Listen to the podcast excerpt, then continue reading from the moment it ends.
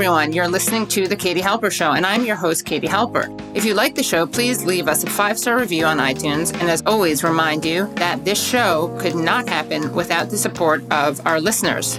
To support the show, visit patreon.com slash The Katie Halper Show, where for just $1 a month, you can help make the show happen.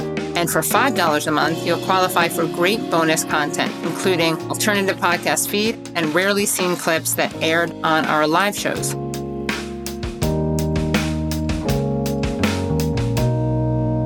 Hello and welcome to the Katie Halper Show. So excited to be here with you all tonight. We have a wonderful show coming up.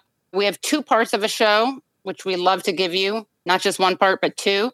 So, the first half, we're going to be talking to John Rogers, who is a screenwriter and the creator of the television series Jackie Chan Adventures, Leverage, The Librarians, The Player. Rogers also co wrote the films American Outlaws, The Core, Catwoman, and Marry Me, and co wrote the story for the film Transformers. Then, during the second half, we're going to be joined by journalist Michael Tracey and historian political scientist Aaron Good. But before we start the show, just want to remind people please do like the stream. It's an easy way to support the show for free. You just give it a thumbs up. Also, subscribe if you haven't already. You just hit the subscribe button and then the bell so that you don't miss any of these streams. If you can, you can become Patreon supporters at patreon.com slash the Katie Halper Show. Again, that's patreon.com slash the Katie Halper Show. That way you get to hear the full show and see the full show. If you're watching this live, you get to see the whole thing. But if you're watching this later and you want to see the full debate about JFK between Michael Tracey and Aaron Good, then the way to do that is by going to patreon.com slash the Katie Halper Show. So without any further ado, we are going to bring on our first guest who is a member of the Writers Guild of America board of directors, as well as that creator of all those programs and movies that I just mentioned. John Rogers, welcome. Thank you for having us on, Katie. We really appreciate it.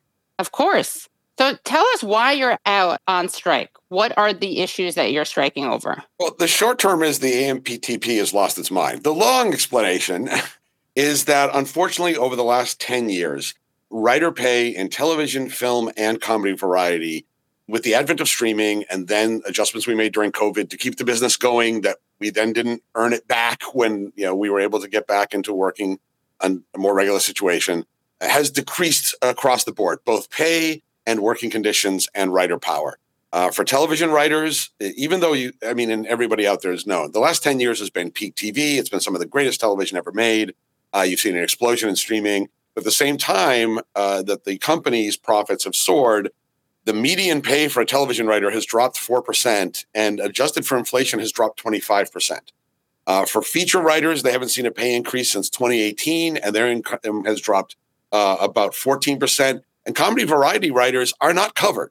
They really have no minimums when their content is made for streaming service. So when you see everything on YouTube, or you go watch clips of your favorite uh, comedy variety show and nightlight nightlight show, they have a loophole where they say, "Well, this is promotional, so we don't have to pay you anything for this." But of course, for the first 15 days, which is when that is in force, that's when the only time anybody ever watches these clips. Nobody does a deep dive on the Conan monologue, you know, two months later. And so all of these work has been well. Some of us are comedy nerds. I was a stand-up, yes, but but this is the thing: is that in all three general fields that the Writers Guild of America covers, the writers have just lost money during this massive expansion. So this strike is very much not about trying to get money for the future. It's trying to claw back the losses of the last 10 years and protect ourselves to what we see as growing abuses that we're seeing the beginnings of now that we will know will only get worse in the future. What is it like right now on the picket line? It's week three, so it's enthusiasm uh, for a lot of young writers. This is their very first action. Uh, I actually was walking with a kid who like 25, and he turned to me. He's like, "Am I a communist now? I think I have to tell my dad about." I'm like, "No, you're not. It's okay. Your dad's still to love you." Um, so people are excited, and it's it's a weird mix because for a lot of people who have been suffering under really bad working conditions. I know it's weird to say writers are under bad working conditions, but we also make television. We produce television. We're in physical production. And these conditions have been made intolerable by, by the companies over the last few years. There's a feeling that we've been so not in control for years now that the ability to stand on a picket line and maybe affect some change to our actions is really invigorating everyone. For a lot of people, it's their first action. For For a lot of people, it's their first feeling of being united with other writers. We're indoor children. We don't often gather in groups, particularly outside. A lot of feature writers are blinking in the sun and, and a little shocked to see all these other writers. But this is, uh, it's a lot of enthusiasm. And, and this enthusiasm is probably going to have to cover, carry us for a while. So it's great to see. What can you tell us about the Writers Guild of America, about its history? Writers Guild of America was formed roughly 90 years ago. It was one of the first entertainment guilds. And it is over the course of its 90 years. And this is one of the reasons that we had a 98% strike authorization vote. The Guild is incredibly united in this particular action because we know everything that we have now came about because of a strike that the Writers Guild did over the last 90 years. Uh, several writers, including Cory Doctorow, who I'm sure you know, have pointed out that Hollywood labor unions are really the only matured labor force in America uh, that has managed maintain its power. There's a reason that even the truck drivers have good middle class lives and own houses. You know, this is a union town, this is a union business. And so our health and pension we got because of a strike, our residuals we got because of a strike. And particularly inspiring, the reason we get residuals, which are the TV and movie equivalent of copyright, uh, of authors' copyright, is because the writers in the 50s gave up everything that came before, everything they had made, and struck so every writer after them would get those residuals. I mean, that's stunning when you think about it. They gave up every claim to their life's work so that future writers would not be treated that way. And that's the, the example we're following, you know, as we move forward. And this has been the tradition of the writers. It, during the 70s and 80s, there were a lot more strikes uh, that really thinned out. And then the last strike was the 2007 2008 strike that we did in order to get jurisdiction over the internet.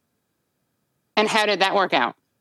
Well, it was important because, you know, when we went out, it, we had kind of screwed up DVDs because Hollywood, and, and look, I think one of the reasons people are sympathetic to the strike is they realize it's all big companies now, not just Hollywood. Whenever there's a new distribution model or technology, they always say, well, we're not sure it's going to be profitable. Could you give us a break on this and maybe and maybe just not take the profits? And we did that with DVD and we got screwed. We didn't get any of that money, and that was billions of dollars. And so when the internet was coming, the writers smartly said, well, this is going to be a thing. And the companies were like, oh, we don't even know if streaming is going to be any money. We don't even know there's a future. It's just promotional. Uh, and so we struck, and we struck for 100 days. And the Directors Guild uh, actually negotiated a pattern that we were able to lock onto. And um, as a result of that, we got jurisdiction over the internet, which is now 50% of the business, hundreds of millions of dollars in writers' pockets. That if we had not struck 50% of television and movies now, we just wouldn't have any claim on. Uh, so I think that's really hindsight has shown us how important these actions are. And what does that mean, jurisdiction? It means that we get to set the rules for payments, residuals, working conditions, uh, pre production, that sort of thing. Uh, we basically get to be a partner uh, in the conversation about how we're going to move forward working in these this the system and how we're going to get paid based on it. And and one of the challenges is each time there's a new distribution model, uh, the Writers Guild contract is a living document. Nothing's ever taken out; it's only added on. So we have to negotiate a new set of terms for every time there's a new model for production, distribution, and payment. And so that's what that means. There would have been no streaming residuals. We wouldn't have gotten our back end. Uh, you know, writers would have been paid for any of these streaming shows or movies that you see now if we hadn't struck that. Uh, because we have to explicitly put in the contract every time there's a new tech and a new distribution model what the rules are of how we get paid and how we how we work. So what is it specifically that you're waiting for to happen? We're waiting for them to come back to the, the table because we consider this an existential strike, an existential labor action, because we saw not just our pay and the financial elements really run down over the last 10 years, but the very structure by which we made television and film. We had a very profitable system in place that was also good at promoting the health and welfare of the writers and the mentorship of writers. You would start as a young writer, you would be mentored by older writers, you would go to set and work with actors, you'd learn how budgets work, you'd go into post production. And so by the time you had a couple years' experience under your belt and wanted to go create a show or write a movie, you knew the business. And what they've done over the last decade is they've basically figured out how can we pay the least amount of writers, the shortest amount of contracts, as separated from production as possible, and still get a show out of the other end of it. And they really used COVID to, to really work out some of these experiments because they said to us reasonably, well, we can't have writers on set. That's another infection vector. Okay, well, we'll stay home. For the first time, we won't be on set. And then when it was like, well, can we start going back to set? Well, no, no, we have the new budgets. Don't have you in there anymore. We, we, we don't do this anymore. And so this strike is very much about the future of how we make entertainment and the quality of entertainment because we're not training young writers to come up. And because the contracts uh, are tightened up and the number of writers being hired is smaller, just at the time, just in the first few years that writers of color and queer writers and women are starting to move into the system and move up, that's when they're killing these starter jobs that are this pipeline for new voices to get in. Read into that what you will. Uh, but we don't think that should stand. Someone wrote in the chat, how does John feel about the various production pauses and shutdowns that have occurred so far? Is it a sign of greater insolidarity among other unions, Teamsters, etc.? You know, we have got unbelievable union solidarity this time. Uh, that we had a meeting at the Shrine, a big rally at the Shrine, where we had every Hollywood union in that room for the first time in the history of Hollywood. And Lindsay Dougherty from the Teamsters got up and she tore the roof off the joint. I mean, she was amazing. And she told us, she's like, if we see a sign at the gate, the trucks will turn around. And they have. Uh, a much, very much, you know, we, we got spotty enforcement back in 2007, 2008. It was a very different labor environment. As you well know, labor wasn't really looked upon with the favor that it is now. But I think that what happened is all of the unions in Hollywood realized this is one fight. This fight with the writers is nerdier and they wear more glasses than this fight over here, but it's the same fight against the same bosses who want to downgrade our ability to make a middle class living and grind us down as much as they can, not to break even, because these companies are all wildly profitable but to edge out just even a tiny bit. So, so me and every member of the board and every member of the Writers Guild is ecstatic that we have this labor union unity. We have SAG AFTRA out on the lines with us. We have IATSE out on the lines with us. It's just been a revelation to see what a united labor front can do. And we have shut down multiple shows and multiple movies. We have had a real effect on their physical production pipeline that they depend on for their economic health. I'm going to ask you about the profit model in a second, but another question we got is WGA aware that the CGI people are experiencing similar abuse? Might they collaborate? Yeah, I mean, the VFX people, VFX and VO, a lot of the stuff that is blended from like animation and video gaming, they're the bleeding edge of that. Unfortunately, we're not in the same union, and the, the VFX aren't even uh, kind of spottily unionized. So because labor laws were written in the 50s in America when they're fighting communism and are extremely reactionary, uh, we are restricted by what we can do with some other groups that we're not organized with. Uh, but we are going to endeavor to reach out and work with these groups, both in the present and the future, to create even more unity moving forward and trying to bring protection to all these other fields. But we're 100% aware of that.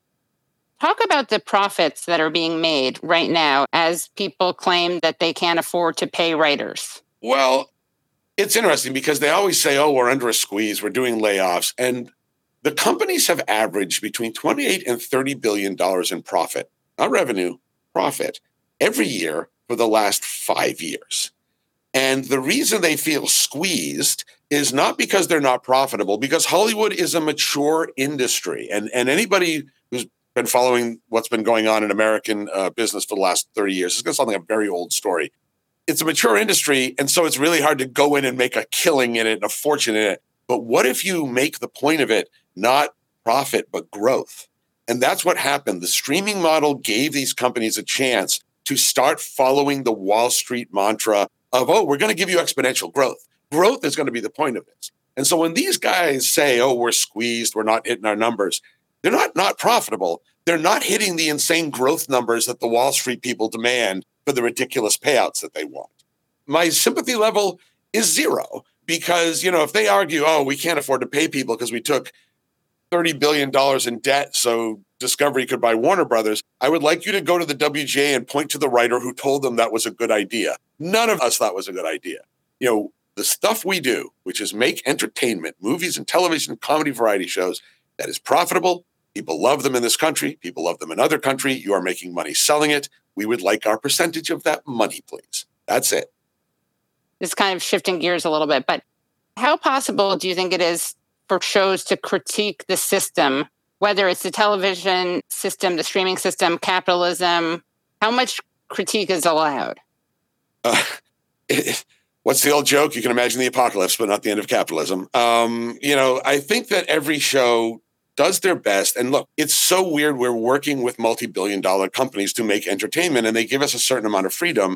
When we were making leverage back in 2008, we started, it was right after the crash, and we were ferociously anti-capitalist. We made the bad guys rich people, and we all of our bad guys were based on real people doing real corporate crimes. We pulled trial testimony to put in the characters' mouths. And much credit to Michael Wright at the time, who was the president of TNT, because he got a phone call from Atlanta where the bosses were about every three or four weeks, where someone would be on the phone angrily shouting like, "Is this socialism on my channel?" And Michael would be, "No, it's a con and show. It's fine." But you know, look at the irony, and there's no way around it. When leverage came back, we were on Amazon's Freevee, you know, and so we are working within a system. We are working with the people we are critiquing, but at the same time, we got no notes about our plot lines.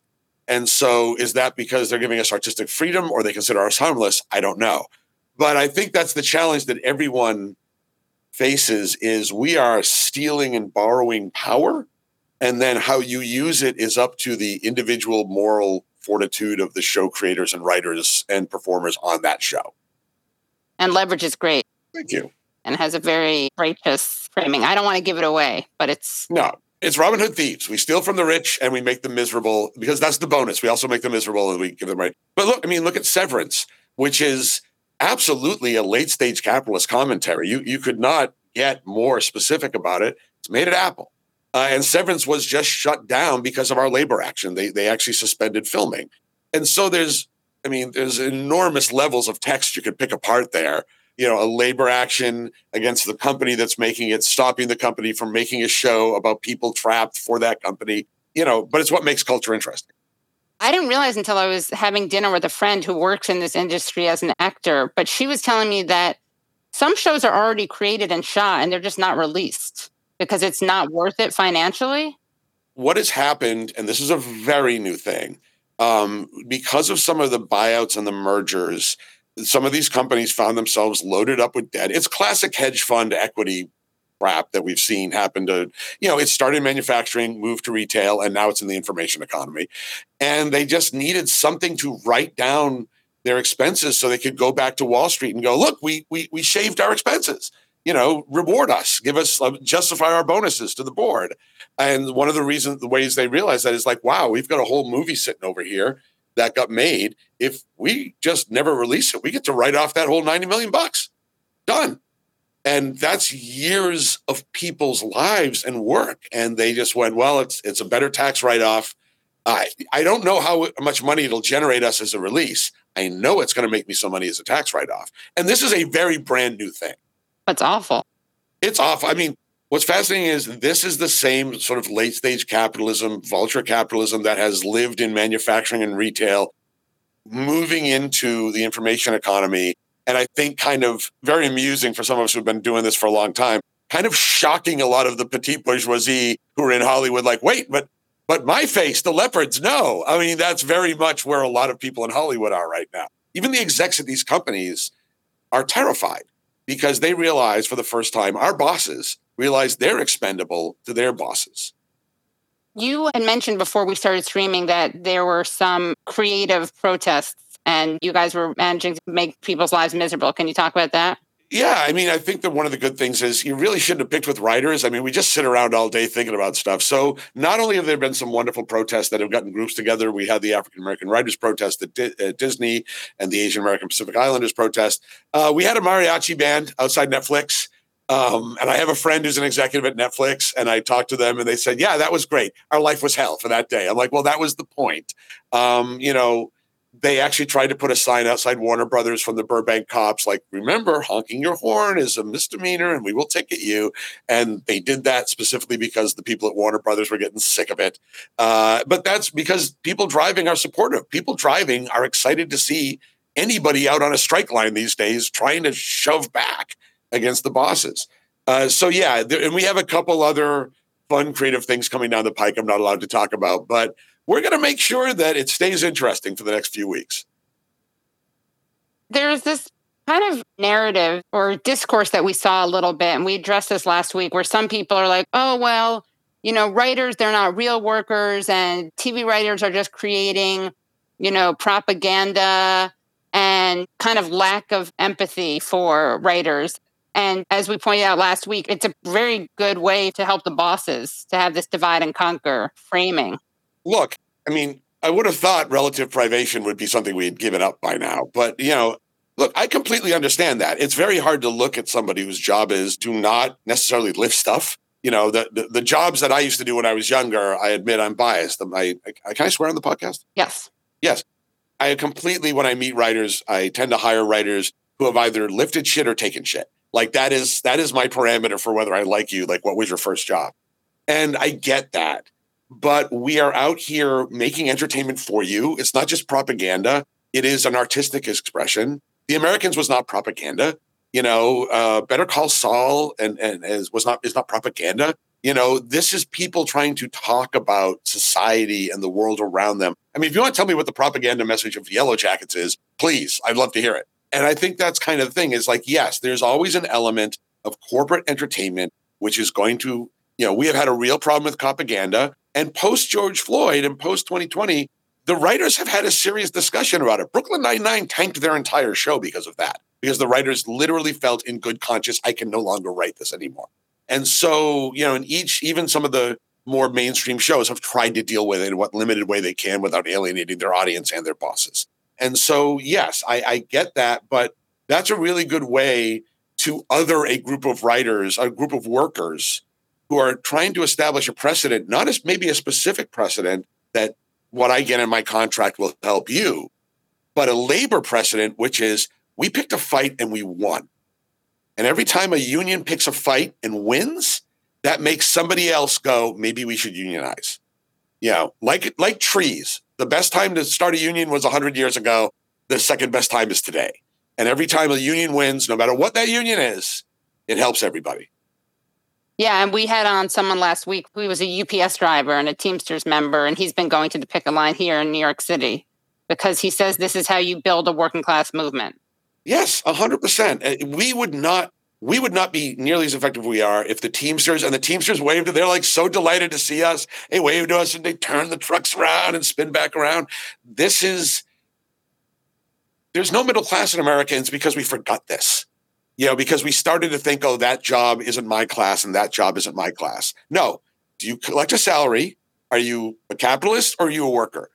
If you're a worker, doesn't matter what you do, you should be in a union and you should be supporting each other. And we're rebuilding that after we screwed it up for 30 or 40 years. And now we have to rebuild it up. And that's everybody's project. Yes. Amen. And how did you become a writer? What's your arc? I was actually doing a physics degree at McGill University in Canada, and I started doing stand up as a hobby. Are you Canadian? No, I was. I went up there because I had a great degree. I, I was born in the states. Oh, okay. And I had a great physics program, and I uh, st- wanted to write, and I started doing stand up as a hobby to learn how to write dialogue, and I kind of fell into. Remember, they gave every heavy set white guy a sitcom like for a while back in the late '90s. Or, well, I got one for a minute and a half, uh, and then so I fell into the TV side, and then I really wanted to write more than act, and so I just kind of picked my way through various jobs. I put my head down, and 30 years later, it's a career. And what are some of your favorite shows uh, that are on now? Uh, boy, um, well, Better Call Saul just ended, so that's that's really crazy. Uh, Diplomat's great. Uh, Yellow Jackets is is really fantastic. Um, Hightown, I really love just because I grew up on sort of the into that Cape Cod thing, and it does a really good feeling of catching that Block Island, Fire Island vibe, you know, down there. TV, Somebody Somewhere is fantastic. It's really a great look at people trying to scrape out their lives in middle America. And it's just got really great non traditional leads. So I think there's, I think the half hour space is doing really interesting stuff right now. You know, Barry's magnificent, but Barry's just the easy answer. Barry's just like, well, of course, it's, you know, it's to be it's to be a show that kids say they got into TV writing because of it. You know, and Bill Hader being that good a director is fundamentally unfair. Yeah, you shouldn't be uh, that good an actor and that good a director. That's just wrong. But also, I think it's interesting. There's a lot of great indie films coming out now. I mean, there's it's just a really great experimental space. But the frustrating thing is, we should be using all this great television to train the next generation of writers, and the bosses aren't letting us. And as a result, you're going to see this pipeline dry up and you're going to see unique voices that you should be hearing from not get their jobs and not get their shows out there.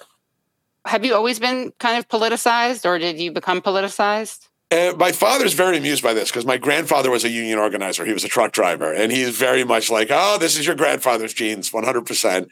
Um, I think it was interesting because I went to school in the '90s, in late '80s and '90s in Canada, so I got an outsider's view of America during the Reagan and Bush years, and that can't help but politicize you because if you're inside the model as a middle class white guy, you're not going to get the same thing as when you're living in Canada and your friends are going, "Well, that's insane."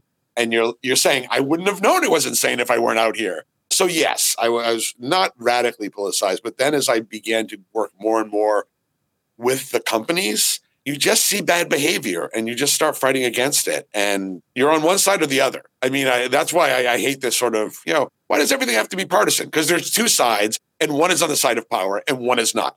Pick your side. And so, to whatever limited degree I've been able to do, I, I've done that, and also, I'm a giant nerd, so I read a lot. And yeah, there you go. What are some books that you recommend? I'm really loving. Um, I I'm going to screw up her last name, Maria Mazzucato, the Italian economist. I'm reading The Value of Everything, which is her history of the theory of value theory. All her stuff is great. I went back and read Bruno Latour. You know, we've never been modern. Donut Economy, and I cannot remember the name of that writer. I'm very sorry. But basically, I also wind up getting uh, sucked into researching the thing I'm writing about. So whatever I enjoy reading about disappears as I wind up diving into uh, forensic pathology or whatever the hell I'm writing about now. So, and what are you working on now? Right now, I would I have two things. I have my own projects. Uh, one of which I just uh, came on to supervise a, an IP at uh, Amazon. That we'll see if that deal closes because it didn't close before the strike. But my production company that I started about eight ten years ago specializes in advancing traditionally underrepresented writers. So Native American writers, LGBTQ plus writers, women, writers of color, with the idea that I'm the old white guy they trust. And uh, look, you can trust. Here's a voice you ordinarily wouldn't let in the room, and and you know I'll help produce their stuff. And so we have a really striking show in development at HBO right now about uh, the Native American experience in the Midwest. And so we're just really excited to get these new voices on television and in film because you know it's so striking Hollywood's an empathy machine. Like our job, if we do it right, is to get you to see other people's viewpoints. And that's one of the challenging things about writers is we we constantly have to put ourselves in other viewpoints. And the great struggle of the early 21st century is the death of empathy. And so really, you know, we're trying to get you to see somebody and through their voice and their story and how we show it on your screen at the same time that there's a very large section of this country which says, no, we don't want you to understand people's viewpoints. Your viewpoint is right. You know, you should be afraid. You should be huddled up. New different voices are bad. And, and this is a, one of the existential struggles of the early 21st century. It's sad that it's fallen upon our, our goofy shoulders to try to do it, but here we are. Yeah. You just reminded me of, some reason, came into my head the idea of empathy and how art can really create that. And sometimes it can be very subversive, especially when it's very pop culture. And I always think of that movie Three Kings. Yeah. With George Clooney, Ice Cube, and Mark Wahlberg. The reason that movie should have done better and didn't do better is because it was unflinching and it should have come out 10 years later and it would have been a classic. But at the time, it was far too subversive for what they were that the the the, the culture was ready for. Um, and and that I think is kind of the challenge is how do you using the company's money, the company's distribution system, which are entrenched within channels of power, get stories about people who are not in power, out of power, or different visions of power out there. Uh, and I forget the British philosopher who said the argument's the point. But like that's the point of entertainment. You should constantly be challenged. There should some stuff that bores you, some stuff that excites you, some stuff that challenges you, and some stuff that you realize didn't slide the knife in until about two years later, if you do it right. I was just amazed. I remember that that movie was able to get made at all. That it was such a mainstream cast. That is a star using their influence. Yeah. Yeah. Because that, of course, shows Iraqis in a sympathetic way. Yeah. And and look, that that's kind of the the, the trade-off we're constantly doing in Hollywood. I'm going to make one for you, and they're going to use the power and influence that I got by making one for you to do one for me. And the good people in Hollywood use that one for me to advance voices and storylines that are not traditional. And then they burn off that power and influence and they go get some more power and influence by making the bosses happy again. But this is the constant exchange. Well, John Rogers, any final words? This has been so great. We want to thank everyone for supporting the strike. Uh, we're very gratified that this uh, labor action seems to have gotten a lot of popular press and popular support in a way we didn't anticipate. If you would like to support us, the writers are taken care of. There is, however, the Entertainment Community Fund that you can Google. Uh, we are raising money for our friends on the cast and crew that are suffering because we're not in production. The writers themselves have raised $1.6 million for our assistants, for the people working on the sets, et cetera, who are out of work because of this. Uh, if you want to contribute even two to five bucks over there. We'd appreciate it because it doesn't go to us. It goes to our friends who are out of work because of this action. Well, thank you so much, John. Thank you very much for having me, Katie. All righty. That was an amazing discussion. And I really recommend Leverage. It's a great show. It's very fun. It's a heist show, but it also has a great political message. So we are just going to keep this show going. I uh, just want to remind people, of course, to like the stream if they haven't already, to subscribe, share the news with your friends. Someone in the chat just said that they didn't even know about this channel until the other day. The algorithm sucks. Well, yeah, it sucks, which is why I would like everyone to hit the thumbs up button because that's a way to get the word out. Also, a reminder, become Patreon supporters at patreon.com slash the Katie Halper Show. Again, that's patreon.com slash the Katie Halper Show. You can also become YouTube supporters. And if you pay $5 a month, and I'm so grateful to everyone who becomes Patreon supporters, whether it's at the $1 a month level, which makes the show happen, or the $5 a month level, which gets you extended interviews and bonus interviews. You can do that at patreon.com slash the Katie Halper Show. And that way you'll be able to see the full debate between Michael Tracey and Aaron Good, which we are about to have about JFK. So I'm going to bring in our next two guests. Michael Tracey is an independent journalist. Aaron Good is a political scientist and historian, the host of American Exception podcast, and the author of American Exception, Empire, and the Deep State. So, welcome, Aaron and Michael. Hello. Hello. You're muted, Aaron. Silenced. Thanks, Katie. So let's see. I thought we could start. Obviously, it goes without say that people probably know this that someone named RFK Jr. is running for president. And through his running for office, a discourse about his uncle JFK has been kind of reintroduced. Well, he he introduced it. It's not just that it happened to be reintroduced. He's leveraging that to enliven his current campaign. That's the only reason it's being discussed at the moment. Yeah, I mean, I think that sure. Okay, so he's he's bringing it up, but I I think it's not inconceivable that it would be brought up by other people. Sure, just not in the same way probably that he's been doing it. So I thought we could start off by watching two short clips of RFK Jr. talking about his uncle, JFK.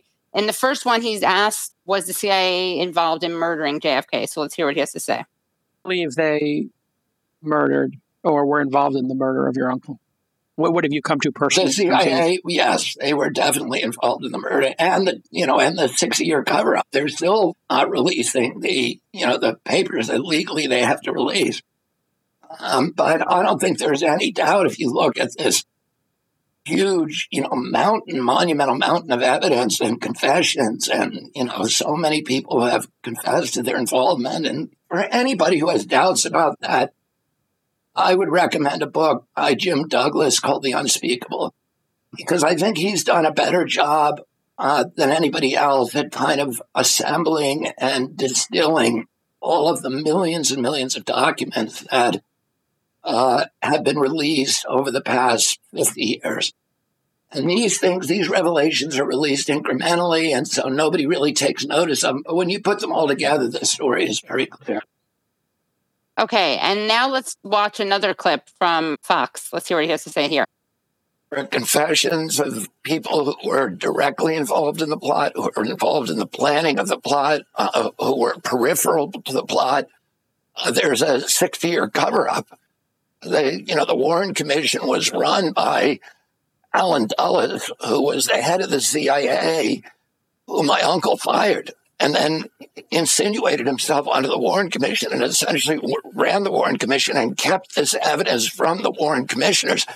By the way, when Congress ten years later investigated the crime with much more evidence than the Warren Commission had at its disposal, Congress found that, yeah, it was a plot. It was a conspiracy. There were multiple people involved.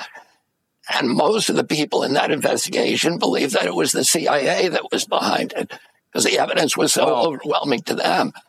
Uh, by my father, when he investigated Jack Ruby, he found out that Jack Ruby had been deeply involved with Carlos Marcello's mob, with with uh, Sam Giancana, and all the people who were all of those mob leaders, Santos Trafficante, who were the Havana casino owners, who had been recruited by the CIA in the Castro murder plot. So they were all working together in cahoots with the CIA. By the way, the day that my uncle was killed, I was picked up at Sidwell Friends School and brought home the first phone call that my father made after J. Edgar Hoover told him that his brother had been shot was to the CIA desk officer in Langley, who was only a mile from our house.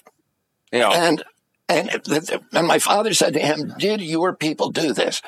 His next call was to Harry Ruiz, who was one of the Cuban uh, Bay of Pigs leaders who had remained very, very close to our family and to my father.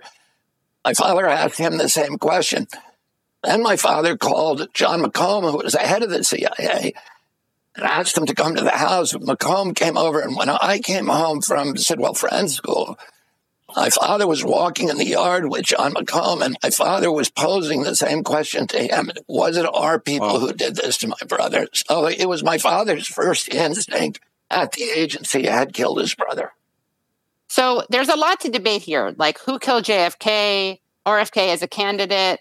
But I thought we could start somewhere that, Michael, you kind of started here. You tweeted something out kind of sarcastically. Michael writes, Wow, I just found this footage of JFK saying in September 1963 that he's going to withdraw from Vietnam. This is why they killed him only two months later. Three exclamation points. And now let's play this footage. These people who say that uh, we ought to withdraw from Vietnam are wholly wrong because if we withdrew from Vietnam, the communists would control Vietnam. Pretty soon, Thailand, Cambodia, Laos, Malaya would go, and all of Southeast Asia would be under the control of the communists and under the domination of the Chinese. And then India, Burma, be the next target. So I think we should stay. We should make it clear, as Ambassador Lodge is now making it clear. While we want to help, we don't see a successful ending to this war unless the people will support it. And the people will not support the effort if uh, the government continues to follow the policy of the past two months. I hope that will be clear to the government. Should be. After all, they've been conducting this struggle for 10 years. And uh, I admire what the president has done he's been counted out a number of times. I'm hopeful that he will come to see that uh, they have to reestablish their relationship. Can I just give a, a comment on that real quick? Yeah. Okay, so clearly that was intended to be a sarcastic yeah. remark on my part, in that he's saying the diametric opposite of a pledge to withdraw from Vietnam. And even so, I was inundated with people who were convinced that it was evidence of what they had long assumed and what is now being reinforced to them through the vehicle of this strange RFK Jr. quasi presidential campaign, which is that Eureka bombshell evidence that JFK was on the verge of withdrawing from Vietnam, even though he's saying the exact opposite. Because so the interpretive frame that's being kind of popularized here and had been in the past, but now has like this different tinge to it with a different sort of ideological valence given this RFK campaign is such that every piece of evidence, every data point that is unearthed is actually evidence for this theory of RFK Jr. carrying forth the mantle of the Kennedy dynasty being this bulwark against the deep state. And so they interpret everything through that lens, and and they, so they can come away with the exact opposite conclusion of what JFK in plain English is actually articulating there. What say ye, Aaron Good? Yeah, uh, there's plenty of people around Kennedy who were saying that he was withdrawing from Vietnam. Uh, I think the clearest encapsulation of the policy was from Kenny O'Donnell, who was a close confidant of JFK, and he said that uh, JFK told him that they were going to withdraw in after the election. That if he withdrew now, there would be another Red Scare, so he couldn't do anything until after the election. But that was what he told Kenny O'Donnell he was going to do. Additionally, you have pretty much everyone around him in the top of the national security state uh, saying that Kennedy was withdrawing from Vietnam. His defense secretary, Robert McNamara, who not only was saying that this was what was happening, but he wrote a memoir about it. After the Oliver Stone movie, which w- used John Newman's JFK in Vietnam as a resource, Uh, he's a historian who wrote his dissertation on JFK in Vietnam. Um, this prompted McNamara to go ahead and tell the story about how they were uh, maneuvering to withdraw from Vietnam after the election, and it basically confirmed what Oliver Stone put in his movie. So you have Robert McNamara saying it. That's testifying against interest. He would have known, and he was. It's pretty damning because he prosecuted the war under LBJ. You have Max Taylor from the JCS, head of the JCS. He said he was pulling out. Arthur Schlesinger, uh, even McGeorge Bundy in the 2000s, he does he is near death and he's working on a memoir with this guy named uh, Goldstein, and he finds looking at the documentary evidence that was shown to him that he, realizes for the first time that not only was Kennedy withdrawing from Vietnam, but he was withdrawing from Vietnam in a way that kept him, McGeorge Bundy, the national security advisor, out of the loop. So Kennedy knew that the Cold War insanity at the time, and even within his own administration, was such that coming out and just saying I'm withdrawing from Vietnam is impossible. So he was lying there. He was dissembling. I mean, there's a lot of okay. The Cold, so the Cold War is requires, utterly insane. This, this theory, the, this theory the Cold War. I, I, didn't interrupt you, buddy. Wait, hold on, hold on, hold on. Wait, Tracey, wait, I didn't interrupt then, you, so okay, let, let me finish. finish okay, here. and then then you'll respond. The Cold War was foisted by Wall Street people who during World War II planned it that this was going to be, you know, that the US was going to go for empire. A few years later, they more or less lay out the Cold War. By the time Kennedy takes office, this is established that the Cold War is just the, the reality that everybody has to exist in. So everybody has to seem very tough. There's no way you could be elected if you weren't accepting the general tenets of the Cold War. So that's what JFK had to accept. He did have to dissemble and or, you know, obfuscate some of his intentions at different times for political reasons because otherwise he wouldn't get reelected or elected in the first place. So was he perfectly honest at all times? No. But if he was, would he have had any chance to get into the White House in 1960? No.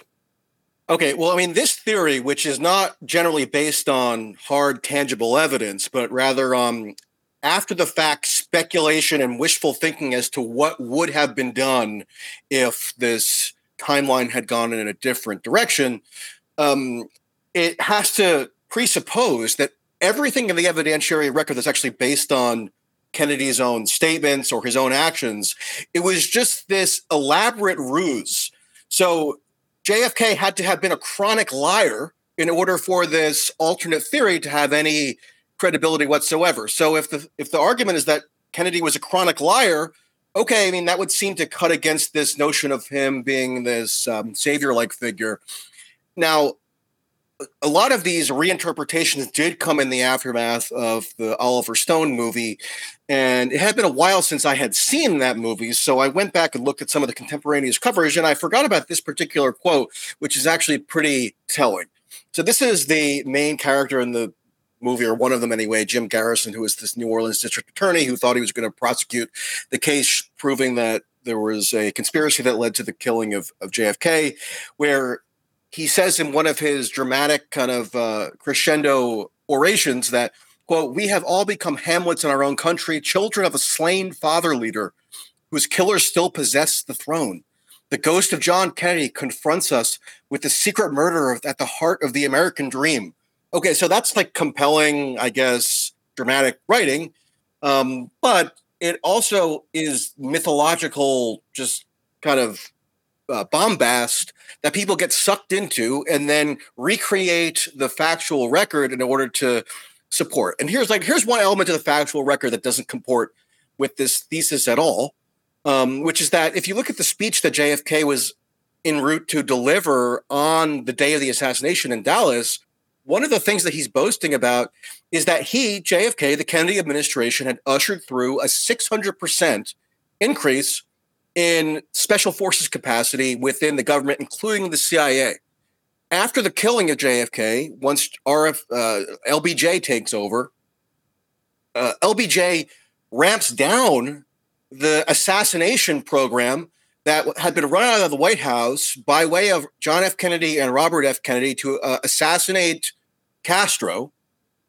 LBJ actually uh, tamps down that program. So why wouldn't the CIA then want to kill JFK, uh, LBJ? They're the ones who actually. He's the one who actually reduced their power. Um, in this, in June of 1963, John F. Kennedy signs a CIA drafted order that drastically uh, uh, increases the combat authorizations of the CIA in Vietnam, thereby expanding their purview radically in terms of their war making powers. Um, and on and on and on with this. I mean, the all the countervailing evidence automatically gets kind of repurposed as sh- signs that JFK was just hostage to circumstance, right? So when he was running in 1960 against Richard Nixon and was uh, condemning the Eisenhower administration and Nixon for being softies on Cuba and letting communism run rampant in the Western Hemisphere, that was just because it was, you know, political necessity, had nothing to do with his own agency. So everything is just this like uh, broader sort of mythological interpretation of JFK rather than one that actually con- adheres to the factual record. And another thing I'll note on this, which is interesting, is that if you go back into the uh, archives around in the early 90s when this JFK Oliver Stone movie was first released, it's amazing how much agreement there is among observers and commentators on the asinine mythological uh, element of this movie among people who don't ordinarily agree with, with one another on lots of important stuff. So, you know, Noam Chomsky, Seymour Hersh, Alexander Cockburn, uh, Christopher Hitchens, Daniel Ellsberg, all these people were agreeing with one another about how Ellsberg Ellsberg was a con, was a consultant uh, on the movie JFK, and he endorsed the film or the book JFK and the Unspeakable that RFK okay. just mentioned. So, Daniel and he also he also says that he also says memoir, JFK was pulling out of Vietnam. Daniel Ellsberg, no, eh, Daniel Ellsberg didn't say that. Exactly. He absolutely no, uh, does. Daniel I, he said it to me Daniel in front Ellsberg of a whole wrote, crowd of people.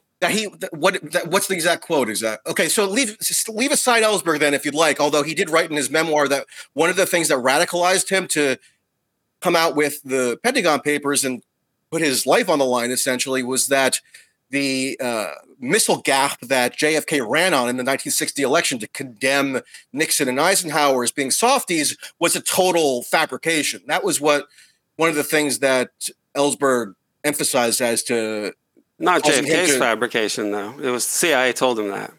Oh, okay. So nothing is ever. See, this is what I'm talking about. Nothing I'm just is saying ever. He's not the. He was just saying what was told to him, and when he found out later, he was like, "What? You mean we actually don't?" Once he took office, so he was surprised to learn that. Well, once he once he took office, he ordered the biggest peacetime mobilization uh, or uh, militarization campaign that had been undertaken in U.S. history, um, the biggest since 1940 under Roosevelt in World War II. That was what uh, Kennedy actually authorized and implemented in terms of tangible policy action, not like wishful thinking or interpretation of motive. That's what he actually did. And he had a, this maniacal obsession with assassinating Castro in conjunction with his brother RFK Jr. And on the day, there's, there's no, there's no evidence for that whatsoever. Of course, there's there no is. written evidence. The only written a, evidence on this case, of written evidence. No, there's, there's none at all. Evidence. There is an inspector general report that the CIA did after JFK died, and they said in this inspector general report, the agency was acting without presidential authorization. These were approved under Eisenhower and never authorized by Kennedy. They were operating uh, without presidential approval to assassinate Castro. This is the CIA's own word on the matter. There's an absolute bevy of evidence, including words from uh, years later from the uh, CIA director that was appointed by uh, Kennedy. Dick Helms. Well, Dick now Dick Helms actually lied about it. Well, Dick Helms is a he was convicted for perjury, so he's a convicted liar. So nothing but, the CIA did. So so so when when when when John F. Kennedy drastically uh, expands the authorizations of the CIA to engage in war making activity in Vietnam, or when he uses them to invade uh, to launch a failed invasion of Cuba or and then continues to obsess with Cuba along with his brother for years later. None of that redounds to him in terms of responsibility. It's all this like external imposition on him. If that's the framework to understand presidential action, then nobody's ever responsible for anything. I mean, it makes absolutely no sense. Why is it that in the aftermath of the assassination campaign, uh, uh, sorry, in the aftermath of the JFK assassination, Lyndon Johnson actually negates or removes the authorizations of the CIA to carry forth their assassination campaign. I mean, all this this mythical reinterpretation of the Kennedy administration requires assuming the, that you know Seymour Hersh is just a, a liar. The factual record, as presented by such a, a wide variety of actually, you know, dispassionate analysts is, is is wrong, and we have to go through these like secondhand myths that are being retold by people within the Kennedy orbit who are trying to, you know, reframe this the, the history to make the Kennedys into these savior figures. I mean, in that after the Tet Offensive, there's a clear political shift where Robert F. Kennedy, gearing up to run for president himself, tries to assert some sort of uh, divide between him and the Johnson administration on on uh, Vietnam policy, and is actually condemned for it at the time. Joseph Alsop, who was a columnist, said that it was a fraud for RFK to try to assert some sort of discontinuity between the Kennedy administration policy on Vietnam and the Johnson administration policy on Vietnam. And that's further reinforced by when RFK first entered the Senate after being elected in 1964, he gave one of he gave a major speech on the floor of the Senate applauding Lyndon Johnson for refusing to capitulate to the anybody who would be calling for a withdrawal, which was denounced as would have as a betrayal of the Kennedy policy. So, in other words, if Lyndon Johnson had agreed to withdraw from Vietnam at that point, according to RFK, uh, speaking on the floor of the Senate, that would have been a betrayal of his brother John F. Kennedy's policy in Vietnam, and so he was applauding the refusal to withdraw. Um, and, and and you could go on and on and on with this.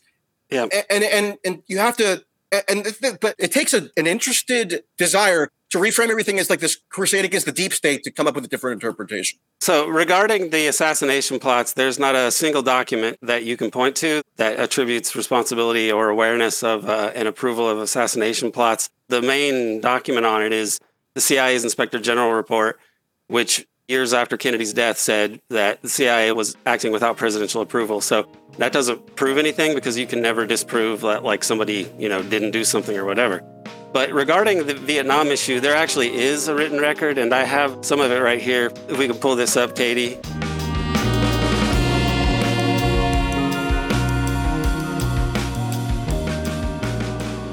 Thanks again for listening to The Katie Halper Show. To hear the rest of that discussion, please join the Patreon at patreon.com slash The Katie Halper Show. Again, that's patreon.com slash The Katie Halper Show. If you like the show, please leave us a five star review on iTunes. And as always, we remind you that this show could not happen without the support of our listeners. Our show is produced by me, Katie Halper. Brad Bloom is our audio engineer and an associate producer on the show. Our researcher is Joshua Bregman.